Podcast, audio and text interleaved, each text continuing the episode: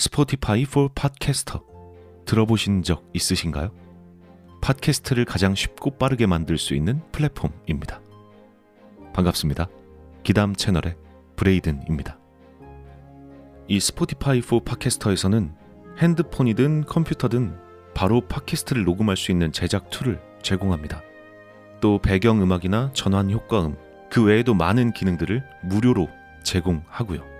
그리고 여기서 끝이 아니라 여러분들이 이렇게 만든 컨텐츠를 스포티파이 for 팟캐스터를 통해서 애플 팟캐스트, 구글 팟캐스트, 그 외에도 여러 가지 다른 플랫폼들에 한 번에 배포하고 한 곳에서 관리할 수 있습니다. 바로 스포티파이 for 팟캐스터에서 말이죠.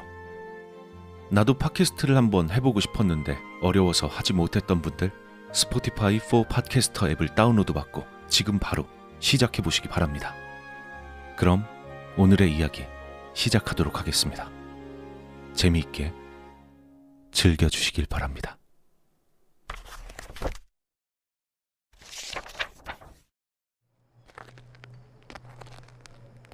길고 긴 군 생활을 마치고 복학을 위해 학교를 찾았다.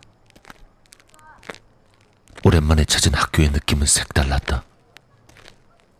새롭게 시작되는 캠퍼스 생활에 대한 설레임도 있었지만 복학생이 되어서 이제 아저씨 취급을 받을 거란 생각에 우울한 마음이 컸다. 군대를 꽤나 늦게 간 편인 나는 대학 입학 후 이미 2년 정도 휴학을 했던 터라 지금 있는 학생들보다 나이도 학번도 훨씬 위였다. 어린 녀석들 틈에 끼어 적응해야 한다니 벌써부터 몸서리가 젖었다. 학과 사무실에 서류를 대충 던져놓고 도망치듯 빠져나왔다. 그냥 돌아가기도 뭐해서 어디 아는 사람이라도 만날까 하는 기대감을 가지고 캠퍼스를 어슬렁거리고 있다 보니 낯익은 얼굴이 보였다. 1학년 때 알고 지내던 동생 녀석이었는데 꽤 친하긴 했지만 어딘지 모르게 우울한 부분이 있어 깊게 정을 두고 있던 녀석은 아니었다. 물론 지금 상황에선 몹시 반가웠기에 먼저 다가가 인사를 건넸다. 잘 지냈어? 어?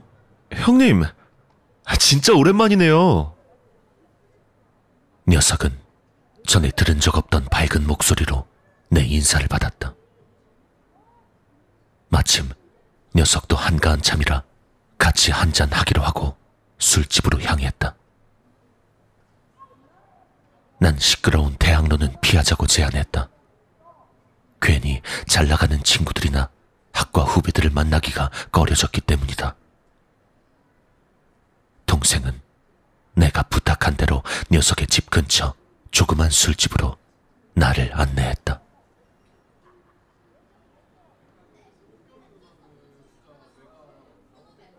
간단한 안주를 시키고 서로 술잔을 마주했다. 녀석은 시종일관 밝은 목소리로 내게 이런저런 이야기를 해주었다. 원래 이렇게 밝은 친구가 아니었는데 내가 군대에 있던 사이에 많은 변화가 있었던 모양이다. 군대 얘기, 학교 얘기, 나의 걱정, 녀석의 걱정. 그렇게 두어 병쯤을 마셨을 때 동생이 약간 취기가 어린 얼굴로 이야기를 시작했다. 근데 형님,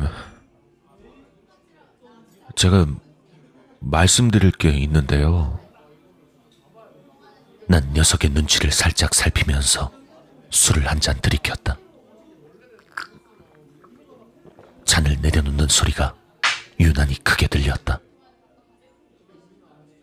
난 고개를 끄덕였고 동생은 말을 이었다. 형이, 형이 예전에 물어봤었잖아요. 왜 이렇게 분위기가 어둡냐? 맨날 인상을 쓰고 다니냐?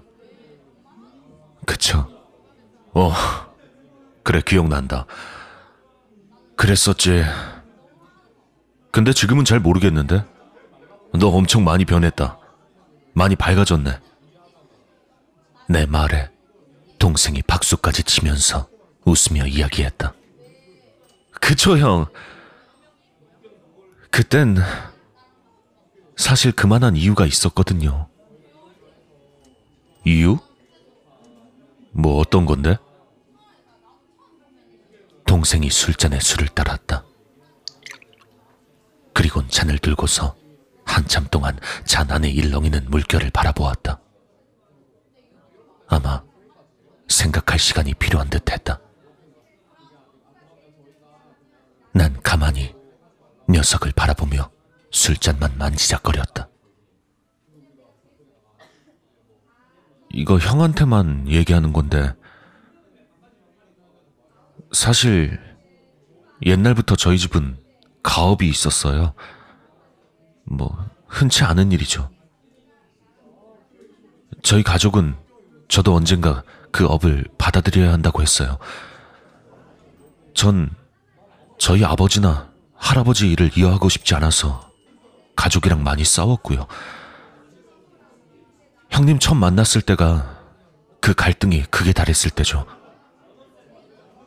진짜 고민 많이 했어요. 누구한테 얘기하기도 꺼려지는 일이고, 사회적으로도 배척될 수밖에 없는 일이거든요. 그게 무슨 일인데? 궁금증이 생긴 나는 잔을 들고 동생에게 물었다. 동생은 나를 보더니 비식 웃으면서 술잔을 더 들이켰다.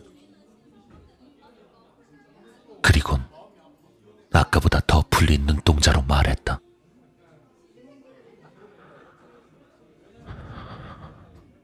형님, 전, 전 사실 귀신이 보여요. 일종의 신내림 같은 걸 받은 거죠. 제 일은 구천을 떠돌고 있는 귀신들을 인도하는 일이에요. 동생은 몸을 일으켜서 내게 다가오며 말했다. 이제 그만 가셔야죠. 형님,